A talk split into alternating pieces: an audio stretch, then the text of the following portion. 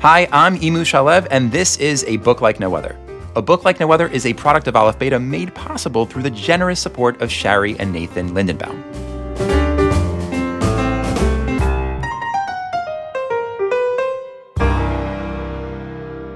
We ended last episode teasing you about a mystery third text, an epilogue to the Mekallel that would help us see the moral of the story. And we're going to get there. But first, one of the key ideas behind this podcast is that Torah can take you to unexpected places. And that's kind of what happened when Rabbi Fohrman and I sat down to learn again. See, before we could get to the mystery new text, I shared a thought with Rabbi Fohrman, and that thought sparked a conversation. And that conversation it's a bit more speculative, a bit more freewheeling than usual. And honestly, we didn't expect to leave it in the podcast. But what happened is that it opened up for us so many new layers of meaning that we realized we also couldn't leave it out. And at the heart of this conversation, what it's really about is blasphemy. You know, I think for many of us, blasphemy is so instinctively offensive that we don't stop to question what it really is or why it's wrong. But the more we study the Mekallel, the more these questions seemed really critical. Is the great evil of blasphemy just getting angry, really angry, at God? I knew there had to be more to it than that, but what that more was felt elusive, and that felt like a problem. How were we supposed to understand the Mekallel's punishment, why he was executed, if we didn't really understand his sin? We raised some of these questions in earlier episodes, but for the first time, I thought I'd found a clue, a way of addressing them. And that's what I wanted to run by Rabbi Fohrman. This clue that I thought I found, it had to do with a connection we saw last time. How both Moshe in Exodus and the Mekallel in Leviticus use the name of God. In the case of the Mekallel, he uses God's name when he curses God. Remember, that's what cursing is. It's so mind bending to think of, but that's what it is. Blasphemy means turning God's name against God. Meanwhile, we saw that, according to the sages, Moshe uses the name of God to kill an Egyptian, which is mind bending, but a little bit differently. How does God's name all of a sudden kill someone? Rabbi Fohrman suggested at the time that using God's name in this case, something like standing up for God's moral vision, you know, embodying and channeling God's justice. So, what was on my mind, the thought I shared with Rabbi Fohrman, and what ended up sparking this whole larger conversation I'm about to play for you was this What if the Mekallel is using God's name in the exact same way as Moshe? And that's the problem with blasphemy. Let's jump in, and you'll see what I mean.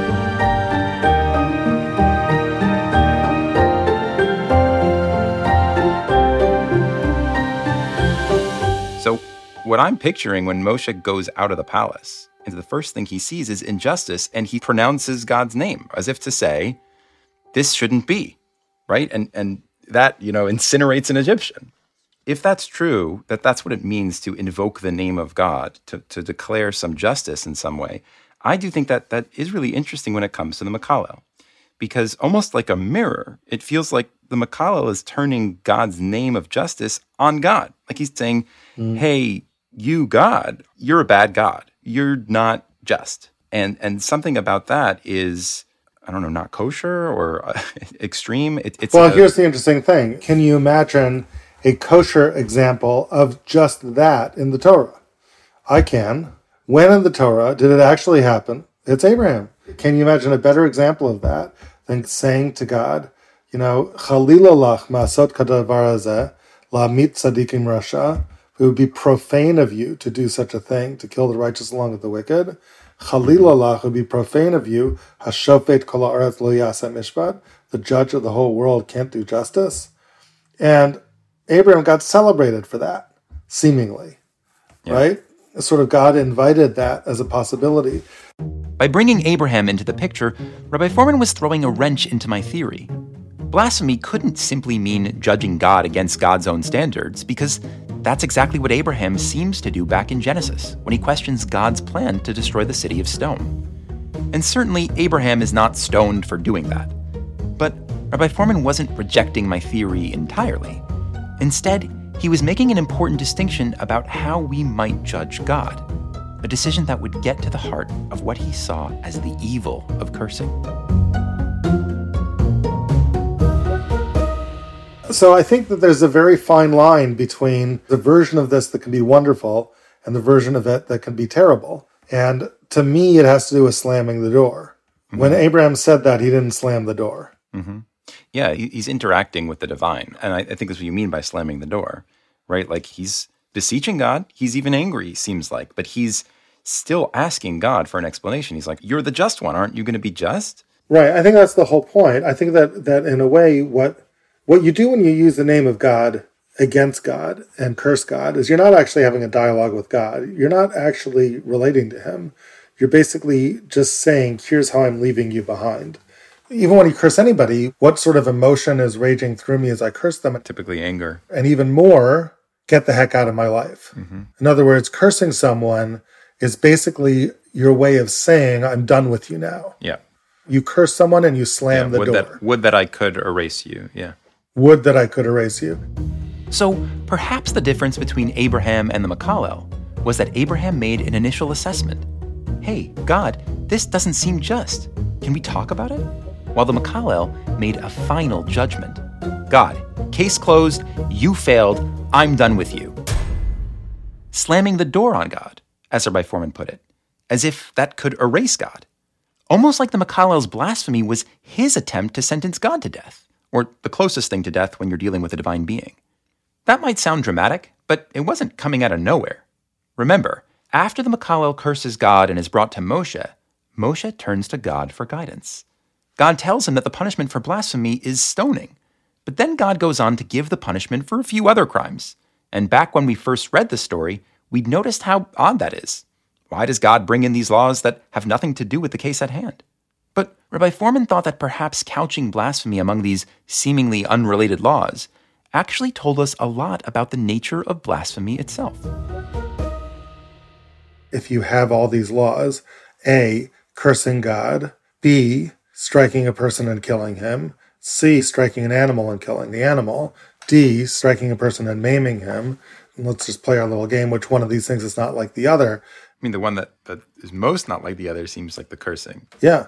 The one that's most like, like the other is the one that is actually the subject of the yeah. whole discussion right? So what's that doing as the outlier? Seemingly, you know, generally speaking, when the Torah plays this little game with you, which one of these things is not like the other, the answer is that it is like the other. The outlier isn't an outlier. It is like the others. So what that would lead us to believe is that violence can be achieved through the mouth as well, through the yeah. tongue as well. There's something violent about cursing God, and that really is its sin. Mm-hmm. Right? With a human being, I can be violent against your body. With God, all he's got is a name in this world. I have to be violent against that. So it's it's the slam the door kind of violence, but it's the way that a human being is violent with God. Seeing curses as a type of violence was a paradigm shift for me. You know, throughout our learning, we'd been struggling to understand why God isn't more sympathetic to the Mekallel. Doesn't the Mekallel have the right to get angry given what he'd went through? But I think most of us would agree in most circumstances, it's one thing to get angry, but it's a wholly other thing to lash out in violence. Violence is never okay. Violence demands a strong response.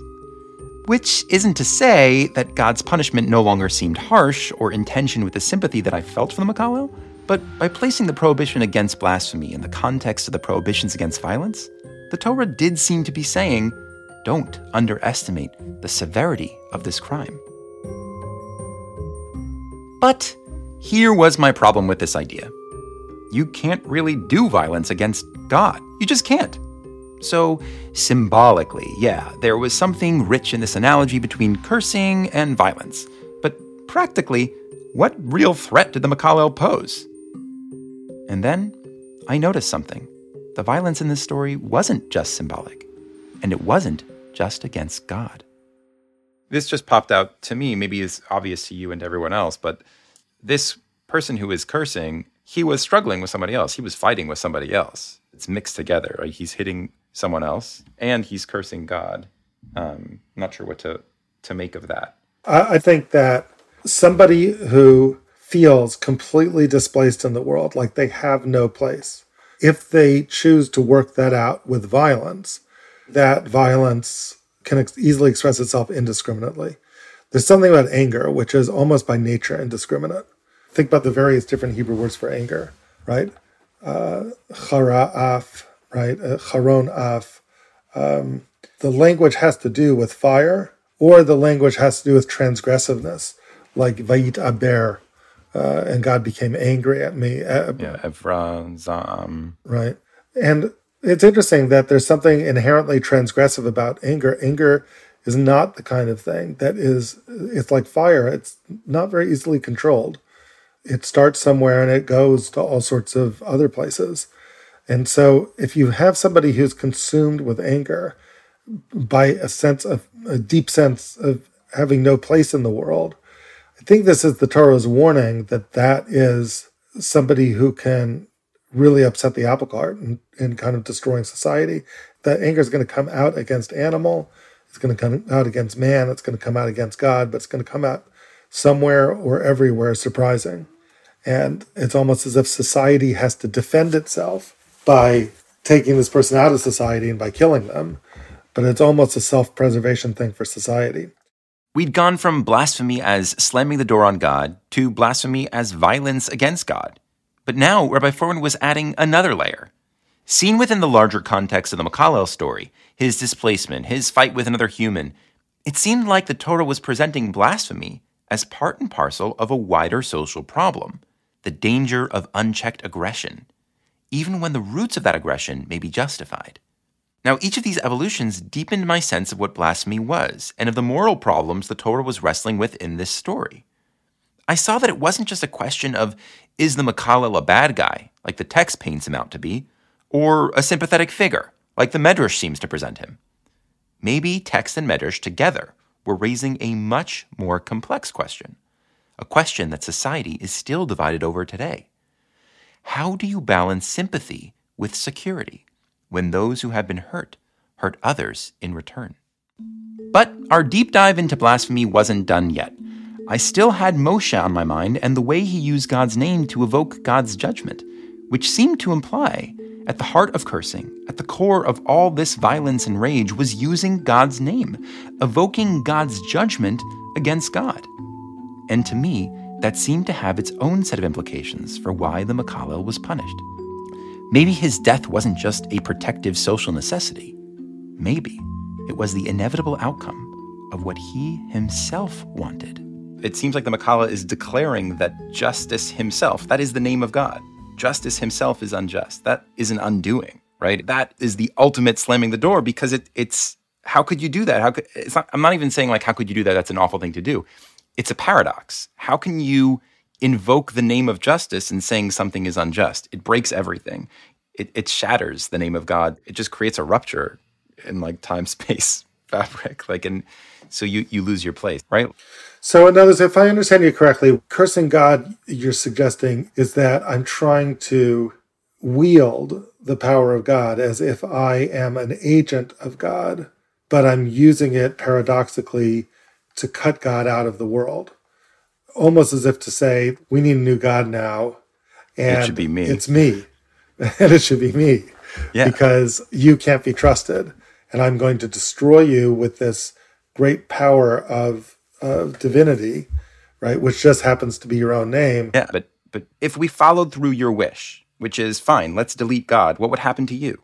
Like if you just got right. into the source code and said delete God, what would happen to you? Right. You'd go away too. Yeah, you'd be deleted. And that's what it feels like what's happening in these verses is someone who tries to delete the life of someone else, they get deleted. Someone who tries to take out the tooth of someone, you get your tooth gets taken. Like it's mm. this grand mirror. Yeah. Like you know what's interesting? The sages say, no, no, no, no. The Torah doesn't mean an eye for an eye. It means the value of an eye for an eye. You know, if you poke out someone's eye, we're not going to poke out your eye. Well, then why did the Torah write it that way? And I can maybe now see a reason why is because if you're going to take the position of God and declare, you don't deserve your eye anymore, or I'm going to, going to punch out your tooth, right? Well, the Torah then holds up the mirror and says, you're taking the position of God and deciding who, who gets to keep their eyes and who doesn't. You know what? Whatever you do to others, we're going to do unto you because you're, you're not God, right? You cannot take that position. And, and it feels like it's the same idea of like, how could you curse God? God is not other. God is everything. God is the creator. In retrospect, I was really making two related points.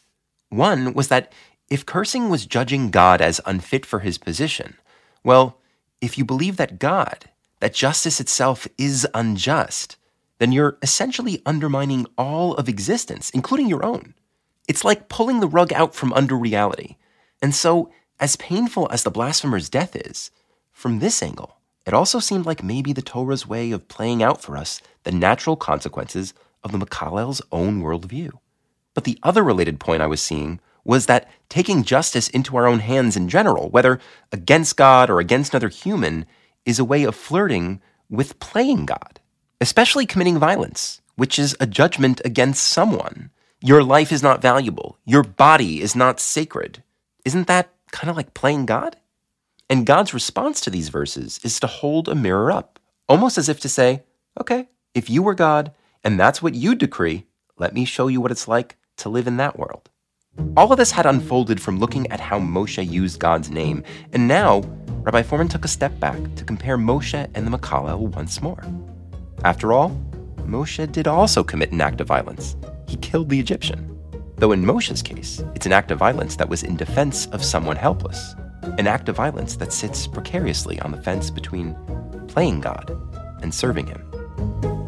So I guess what you're saying is is that what Moshe was doing was using the power of divinity, but using it to affirm the sanctity of human life when he kills the Ishmitzri. So even though there's something dangerous about saying, hey, I see myself as a representative of God in this vision, or I feel that God's own morality is inspiring me. But if it's used to uphold the sanctity of human life, that is at least a constructive aim.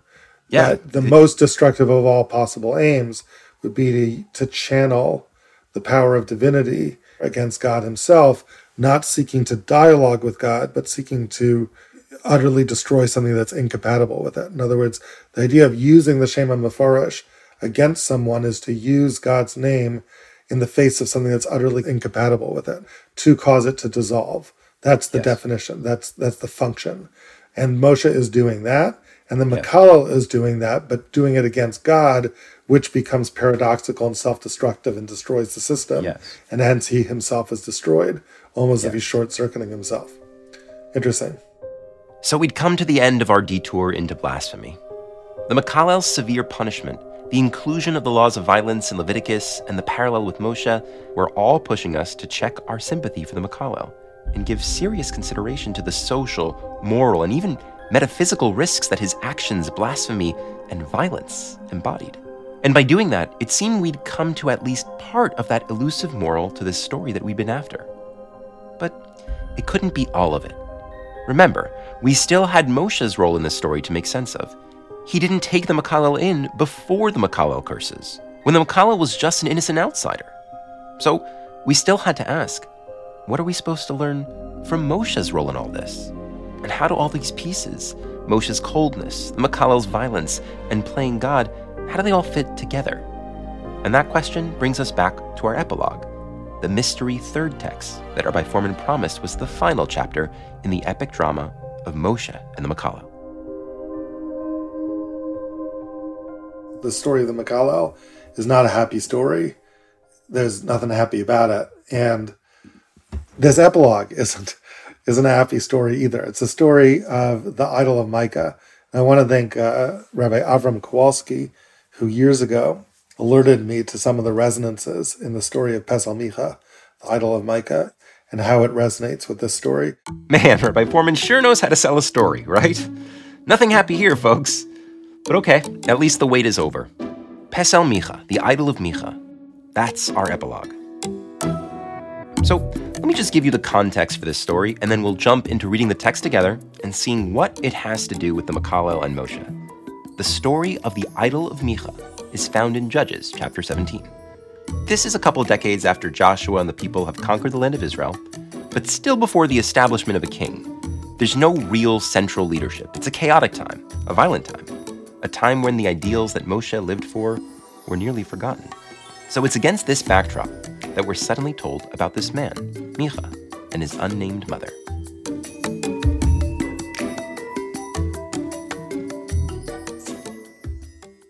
So there's this man from Har Ephraim Michayahu, and his name is Micha, And the story begins with this really interesting interaction he has with his mom.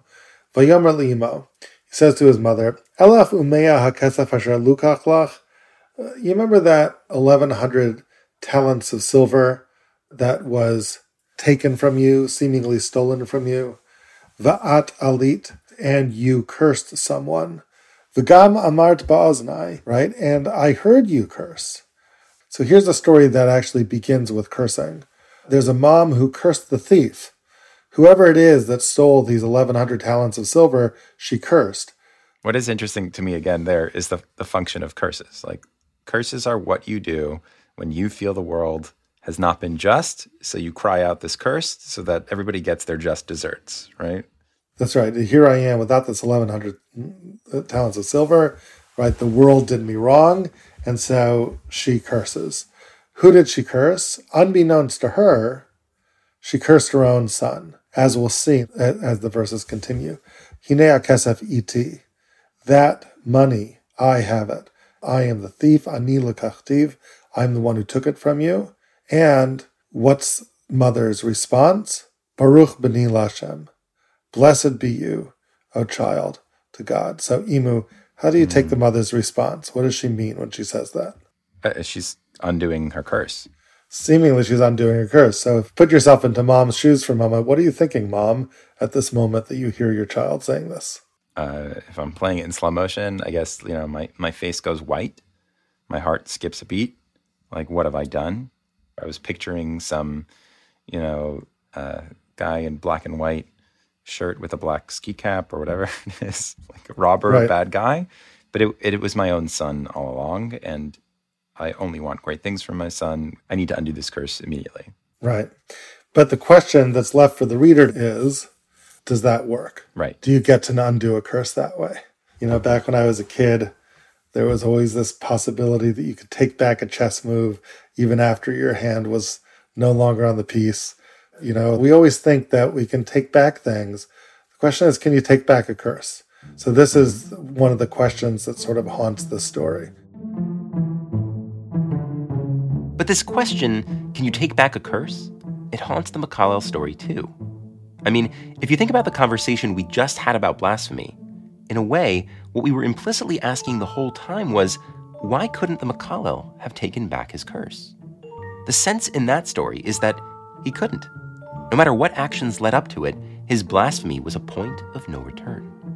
But I would never have framed the Mekallel's struggle that way before reading these verses in Judges. So already, this epilogue, as Rabbi Fohrman like to call the story of Pesel Micha, resonated with the story of the Mekallel in an interesting way. But a basic plot point, like cursing, which is all over Tanakh, does not a deep intertextual link make. So, what was it that Rabbi Fohrman saw in Pesel Micha that really made it such a key part of the broader Mekallel narrative? We'll get there. But in the meantime, our thematic connection was about to get even more interesting. So. So the good son goes and he returns the eleven hundred talents of silver to his mom. At which point, mom says, Hakdesh hikdashti livni. Well, I already did something with this money. I actually consecrated it. So you think, oh, that's very virtuous of you. You consecrated it. You give it to the temple. What'd you give it to? so uh, I consecrated this to God, La Hashem, to God, miyadi from my hands, livni, with respect to my son, La asot pesel to make a molten idol. Now, it seems like there's something weird about what she's doing. What in the world is she doing? She's consecrating this money specifically La Hashem. It's one thing if she is an idolatress and she consecrates this to an idol, but she consecrates it to God in order to do what? To make a pesel masecha, a molten image. And I don't know, but there's something so paradoxical about what she's doing, about consecrating this money to God to make an idol which stands for the very opposite of God, that it almost evoked what you were just saying a few minutes ago, Imu, this notion of cursing being something paradoxical. It's almost like here's this mother who curses, and the next thing she does is this crazy paradoxical thing. She consecrates something which is a direct unconsecration, but using the word consecration of that money at the same time. It gets worse in the very next very next verse. How does it get even worse? The story would seemingly could not get any worse. So then what the son does is he returns the money to his mother, but vatikach imo matayim kesef. So mother takes out 200 of it, vatisneo latzaref, and gives it to a silversmith, vayaseu masecha, and makes a molten image out of it. So last sentence, she consecrated all the money, but now she takes her 200 talents, and that's going to be the idol, leaving us with the distinct yeah. impression that she's stealing the other 900 from the consecrated estate. Yeah, so that's weirdness number one. I thought it was 1100 that was supposed to be donated. It ends up being 200. Weirdness number two is, you know, if you're consecrating it, it should probably go to the temple, but it's not going to the temple. It's it's going to an idol, which is a, a, religious object that I have ownership over, right? If you're consecrating, it's almost like you're you're giving it up. Even the 200 she is supposedly giving up is going to be in her domain or her son's domain ultimately. Yeah, it's like a shell game with the money. Yeah, if this were straightforward, you donate it to God and you'd be done. But what you're uh, illustrating is that they're they're playing a game here. Yep, and that there, and something paradoxical about the game. Almost this whole notion of cursing we were talking before is marshaling the power of God to undo God. Another way of mm-hmm. marshaling the power of God to undo God is to go and consecrate something to God so that it can become an idol. And right, and make a, make your own God. right, make your own God. And by the way, that's what happens. Not only does she make her own God, but where does the God end up staying? She then gives it to her son. And it's like, here, Bubla, here's a little gift for you from me. Let this always stay in your domain. That is itself a paradox because a holy thing you'd think is not yours. It's God, it's transcendent. But no, this is a holy thing that, as you say, it's an idol that you control, that's yours. So what happens? Micha goes and plays this for spades. He becomes the little priest. Aish Beit Elohim. He makes himself a little little idol synagogue, and he makes himself some nice outfits to worship the idol with. He anoints one of his children to be a priest to the family business. Oh, he learns from mom. Right, learns from mom. So now mom's in on it, Micha's in on it, and grandson is the is the great Cohen. And we're just remember they're from the tribe of Ephraim, um, yep. so not a priestly family, and yet they consecrate their own priest. Yep. So Bayami Mahem, and meanwhile, in those days, Ein Melech B'Israel, there was no king in Israel. Yisha Yashar Beinav Aseh, everybody did his own thing, and all of this is an example of people really doing their own thing, as much as that thing is folly. So, in the name of giving to God, this mother son duo find a way to keep all the control and wealth for themselves. Again, a very interesting resonance with the Mekallel and the idea that blasphemy is also a grab at God's power in God's name. But still, not an undeniable link. That was coming next. So now we get introduced to a new character in this mess. Vayinar mi Beit Yehuda. There was a lad, and the lad came from Bethlehem in the tribe of Yehuda, but it's not so simple. He's mi Mishpachat Yehuda, he's from a family of Judahites, but Vahu Levi, his actual tribal affiliation is that he is a Levi. So, Imu, what does that remind you of in our Vayikra stories? A conflicted identity. Conflicted identity. And who Gershom was. He's a, he's a ger. A ger. He was a sojourner in Beit Lechem. Now, why is he a sojourner in Beit Lechem? Why can't he just live in Beit Lechem? Answer is, even though he's from the family of Yehuda, must be the Yehuda people said, like, you know, you realize that you don't really have a place here because presumably, maybe mixed marriage, tribal affiliation goes after dad. His dad's yeah. probably a Levite, which is why he's a Levi who comes from a mishpacha, a family of Yehuda, but was just sojourning in Yehuda. So Vayelech Haish, so the guy, the Levi, he left the city, Mibet Lechem Yehuda, Lagur Basher Yimtza, to find another place. And he's kind of homeless, looking for a place that he can pitch his tent for a while. And wouldn't you know it, Vayavo Har HaEphraim ad Beit Micha. He came to the mountain of Ephraim, and he comes upon Micha's house, La Sot Dracho. So Vayamala Micha, so Micha says to him, My ayin tavo, where are you coming from? Vayamar love, and he says, Levi Anochi, I'm a Levi, Beit Lachem Judah. I come from Beit Lachem in the tribe of Judah. Vanochi cholech lagur basher imtza, but I'm going to try to find some place to live. So Micha says, oh, Shva imadi. Why don't you stay with me for a while? Hmm. You, you can hang out with me. Veyeli la'av, ula kohen. And, and this is really odd. You can be with me, and you can be what? You can be my father, you can be my Kohen. Vanochi etam lecha, aseret kesef liamim, I'll pay you 10 talents of silver for your days. And he had a lot of leftover silver, so. That's right. And I'll give you some clothes, I'll give you food. Vayelach Levi. And so the Levi thought that would be a really good idea. Okay, so we have this new character, this Levite, but he's not a pure Levite. He's of mixed lineage, and that's left him displaced. And this displaced mixed lineage Levite encounters a stranger named Micha, who welcomes him in. You see it, right? This Levite fellow, he's our Moshe slash Mekallel character, our outsider. By the way, Moshe was also from the tribe of Levi. And Micha, he's our Yitro. And I could just imagine where this was going. No doubt Rabbi Fohrman was about to show me some parallel language in the text that would cement the link. Micha says, Shva imadi, stay with me for a while. Does that remind you of anything elsewhere in the Chumash? Who says Shva imadi, stay with me a while? Isn't that what Yitro says? It's not actually Yitro. Oh, I guess I didn't see where this was going. Believe it or not, that's Lavan welcoming in Yaakov. Shva Ah, okay. imadi. And Lavan, a little bit malevolent father-in-law, right? Basically ends up enslaving him. So that was weird. Why was Lavan language showing up here? Like Rabbi Fohrman said, Lavan was Jacob's father in law.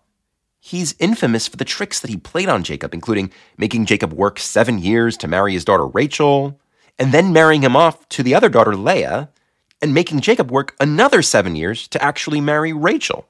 Yeah, Lavan's that one.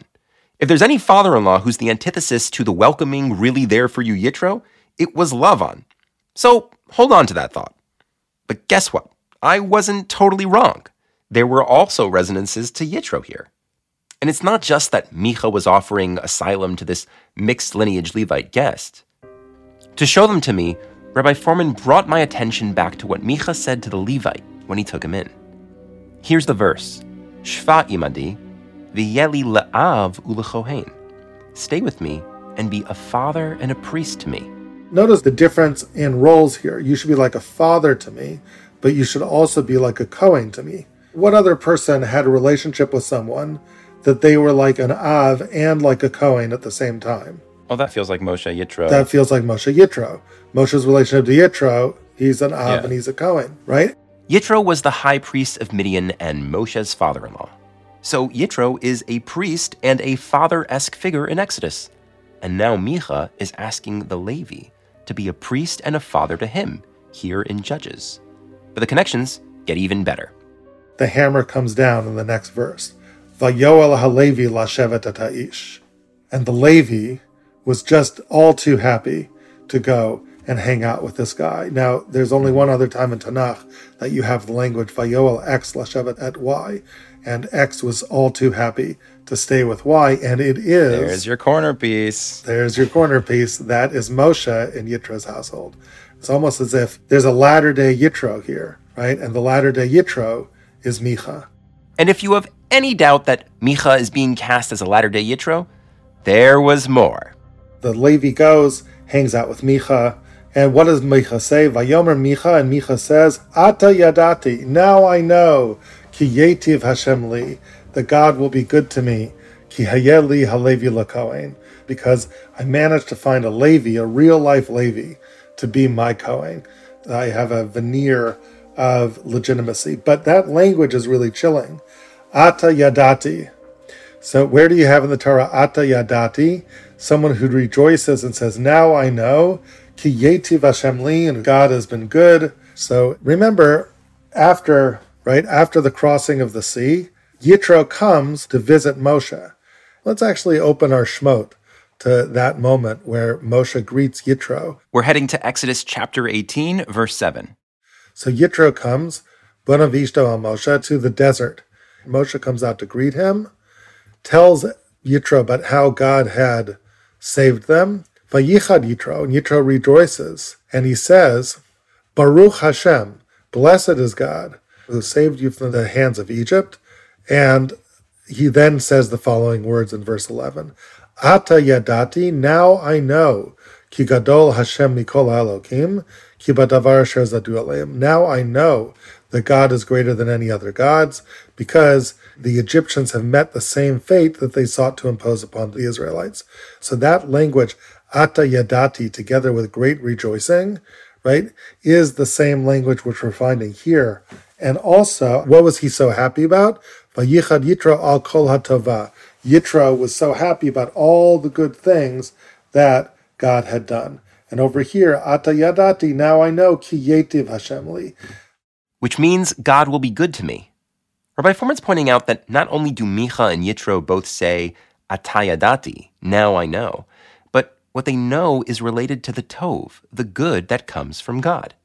Put that together with the fact that when Moshe stays with Yitro, we're told, Vayoel Moshe lashevet et ha'ish. Moshe was happy to stay with the man. And the only other time in Tanakh we have a similar phrase is here, when the half Levi stays with Micha and we're told, Vayoel Halevi lashevet et ha'ish. The Levite was happy to stay with the man. The Yitro resonances in this story are profound indeed. Profound? Yes but also strange, no? Doesn't something feel off to you? Yitro was such a kind hearted man. Micha? Don't forget, he's the man who stole from his own mother and set up an idolatrous temple in God's name, and whose invitation to the Levite also parrots nefarious Lavan. And there was also this the rest of the verse we were looking at earlier, Vayoel Halevi Lashevet Ataish, the Levite agreed to stay with the man, that's the phrase that parallels Yitro. But then the verse goes on. Lo and the youth became like one of his own sons. The youth seems to refer to the Levi, so the Levi became like one of Micha's sons? But remember, Micha had just asked the Levi to be like his father. There's something dark about this. Like he said, "Oh, you'll be like a dad and a priest for me," but this guy ends up being like one of his kids which yes. is sweet, but also not the right relationship you're supposed to have with your religious right. figure. So, and he's looking for a dad, and he gets a kid. Like that. That is weird. Right. So Vayen Arlo Banav is actually a, an inversion of what he said before. First, you're going to mm-hmm. be like my father and a Cohen. Now you're going to be like one of my children. Right. Uh, it's mm-hmm. a it's a real mixed up kind of thing. Right. There's something yep. something problematic about it. Yep. Let's get a therapist in here. So was Micha being a Yitro for this Levi a good thing or not? Rabbi Fohrman wasn't ready for that question yet. Before we could step back and figure out what it all meant, there was still more story to read and more evidence to gather.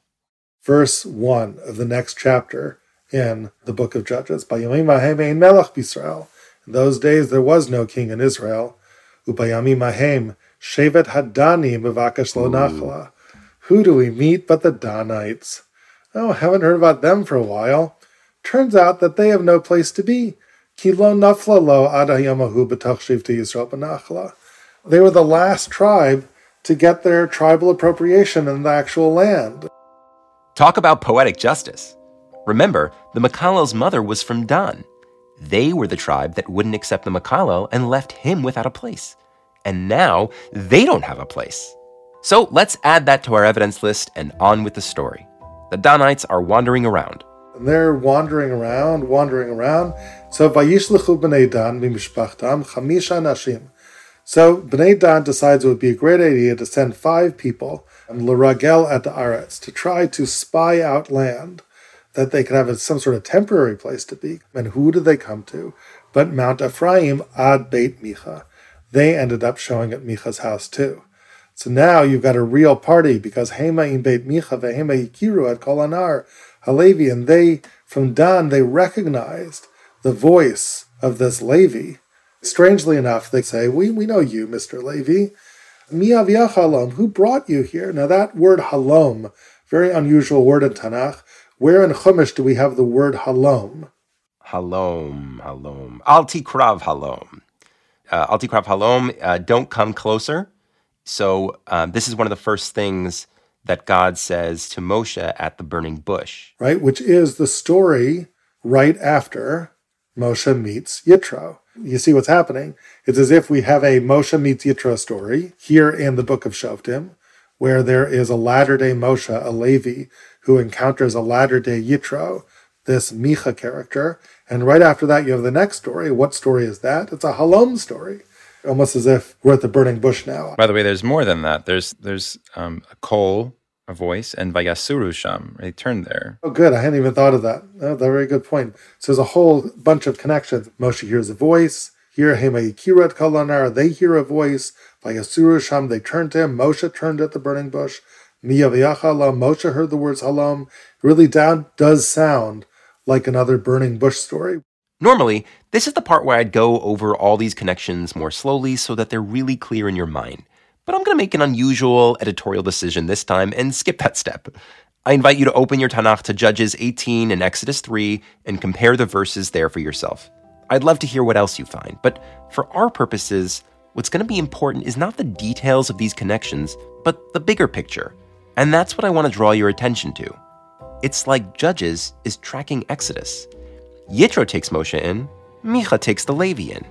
Then, Moshe encounters God at the burning bush, and now the Levi, the Moshe character in our story here, encounters these Danites in a way that evokes the burning bush.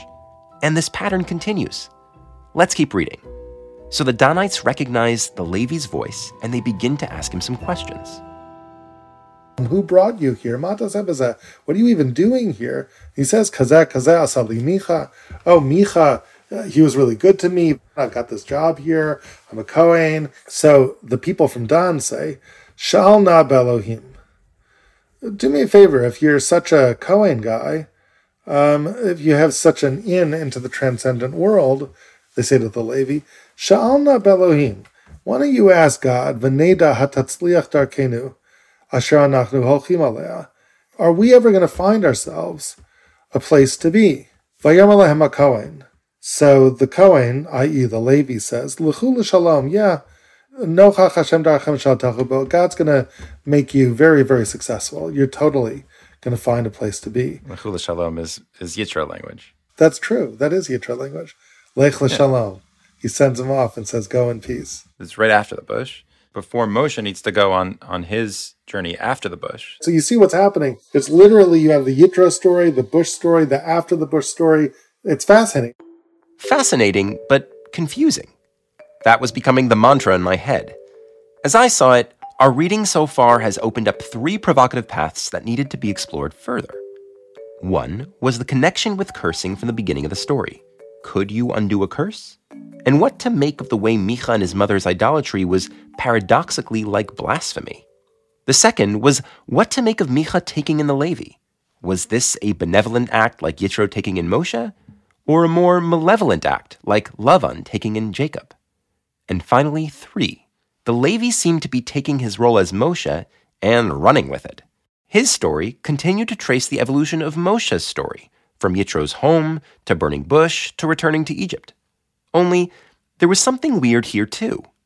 Moshe's journey was from small time vigilante to full fledged steward of God. And the Levi's journey seemed to be in the opposite direction, away from God into the service of idolatry. I was curious about each one of these paths and, of course, how they would all come together. But to get there, we had to read the end of the story. And it's an ending that does not disappoint. Here's what happens next the Danites make a surprise attack on a city called Laish, and they conquer it. Then they go back to Micha's temple and steal the idols.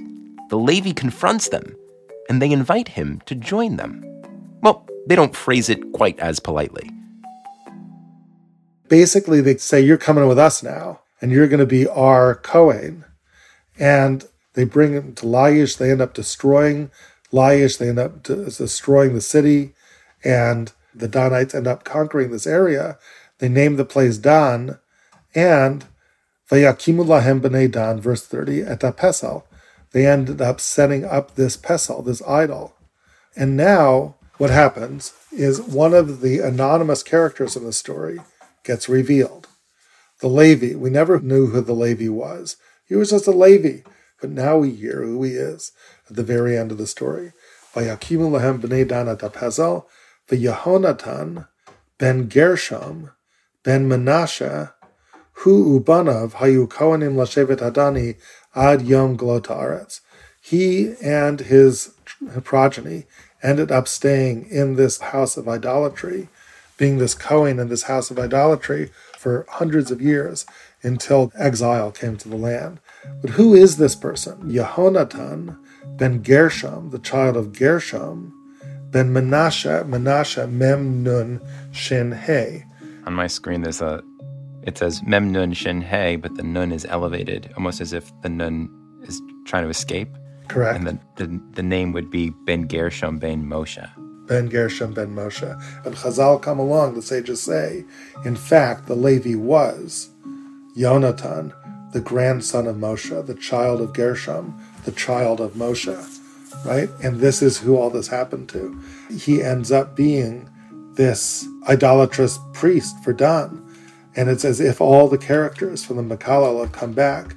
And there's this story of cursing, and the mother's tries to undo the curse, but the curse is not undone. The chickens are all coming back to roost. The chickens are all coming back to roost There's this Yitro role. Yitro was the one who took in Moshe, who basically supported Moshe and allowed him to express whatever anger or, or vexation he had towards God in some sort of non destructive way. The Mekallel in Moshe's own day and age didn't have the benefit of a Yitro. There was no Yitro. And ultimately, Moshe's grandchild, according to Chazal, ends up being the protagonist in a story in which the grandchild becomes the wanderer, like the wanderer that approached Moshe, as if the, the challenge of Moshe's own grandchild is without a positive Yitro. Can you make it in life? What if there's a malevolent Yitro in your life? What if the Yitro that you meet is a Micha like guy who brings you in to idolatry, what then? It's this really forceful sense, I think, that when someone comes to you and they're desperate, they're dislocated, it's a moment you have to connect with them and to be a yitro for them. If you don't, and that person acts with abandon, sure, he can be responsible for his actions. You're not directly responsible for those actions because ultimately everyone is responsible for their own actions. But that doesn't mean that there's no din, that there's no that there's no expectation for those whom you encounter that could have changed your path. And history will have its way when it comes to that. Is such a, such a haunting story.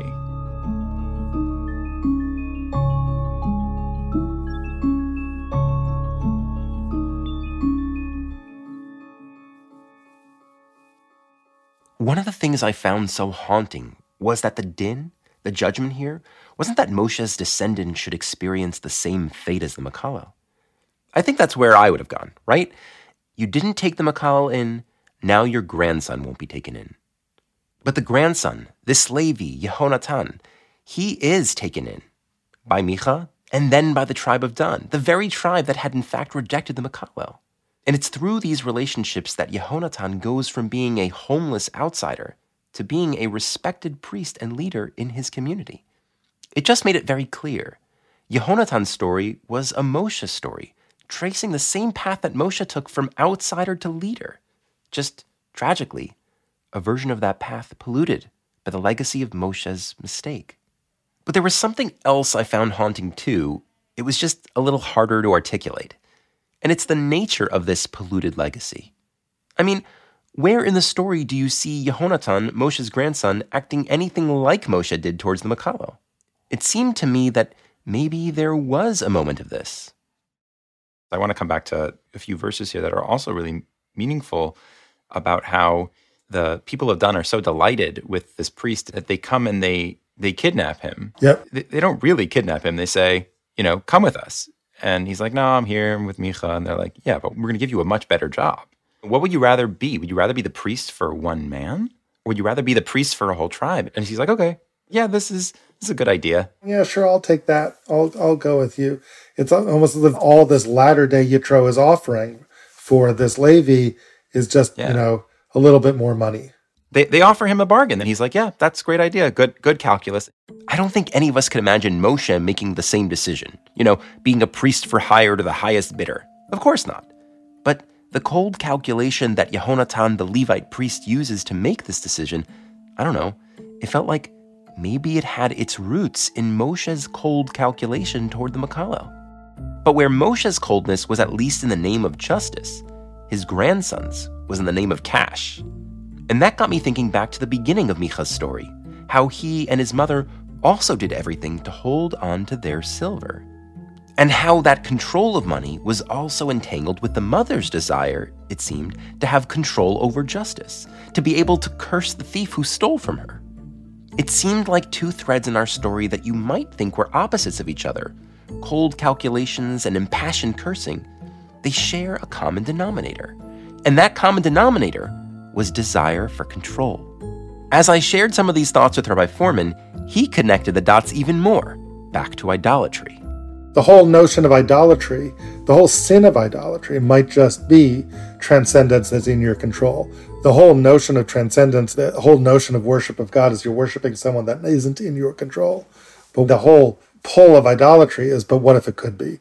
What if it could be in my control? And money is the stand in for the transcendent thing. If you would interview the Levi, the Levi would say, Sure, I'm in control. Look at me. I've built up my business boy, you know, I started with a little stiebel in Micha's house, and look at me now. I got myself a whole network. You know, I'm really making it big in this transcendent business.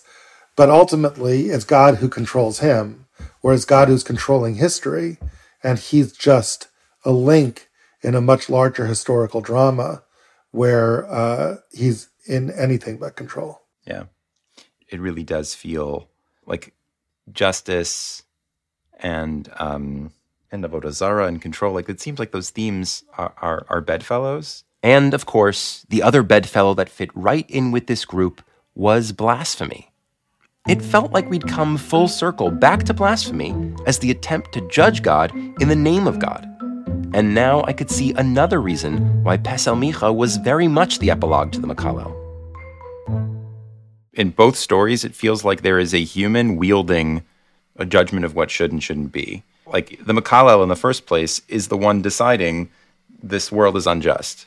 And then in, in the Pesel Micha story, people are wielding God again. They're not wielding the name of God, they're actually wielding gods for their own gratification. And, and like everybody's wielding God, it feels like a name or an idol. Yeah, you might see idolatry as a further step along a road that begins with blasphemy. In other words, if blasphemy is using God's name against God, right? What is idolatry but using the idea of God to make God irrelevant? With that, I'd felt we'd come to the moral we've been searching for. Beware the dark side of justice. Desire for justice often masks the desire for control. But human beings who desire too much control are wading into God's territory. And we are not God. And it's definitely not our place to judge Him or to try to replace Him. What we can do is care for each other. The way Yitro cared for Moshe, the way Moshe might have cared for the Mekallel. It was a haunting lesson, to use one of my favorite words, but a powerful one. And I finally felt satisfied with where our journey had ended. But here's the funny thing. When we sat back to reflect on the last three episodes, it was Rabbi Fohrman who was now the one with misgivings. I can't help it, but the way I see the story is it's just the playing out of a very harsh din in the world, which is why I'm troubled by it. But that's that to me is where I land, which is troubling to me. I'm just being honest, that's where I land. Rabbi Fohrman's reaction made me realize that I was so enamored with the lesson that human beings are not God that I'd lost sight of what these stories were saying about God.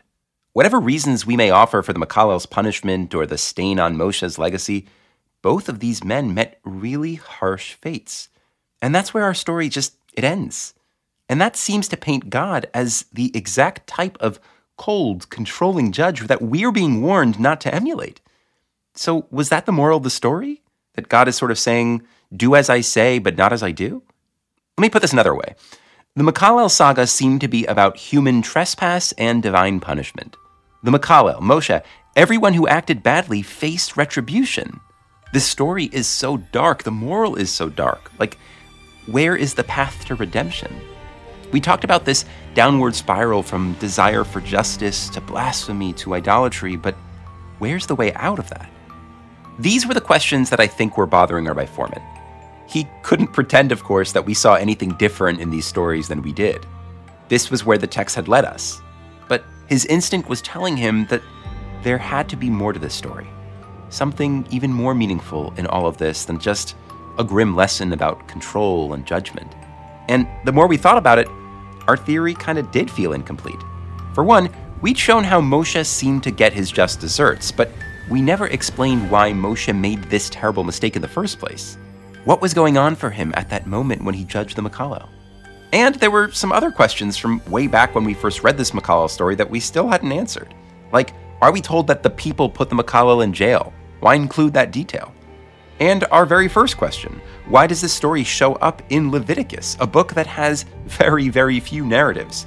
It feels totally out of place. And nothing we'd seen so far explains that. Clearly, we were missing something. We just didn't know yet what that was.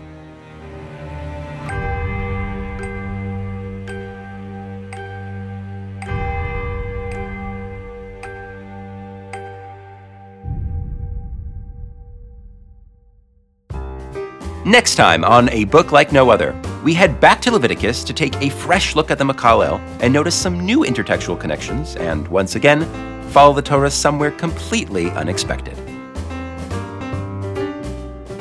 A Book Like No Other is recorded by Rabbi David Fohrman and me, Imu Shalev. Our producer is Tikva Hecht. Our managing producer is Adina Blaustein. Audio editing for this episode was done by Hilary Gutman. A Book Like No Other is a product of Aleph Beta and made possible through the very generous support of Shari and Nathan Lindenbaum. Thank you, Shari and Nathan. And thank you all for listening.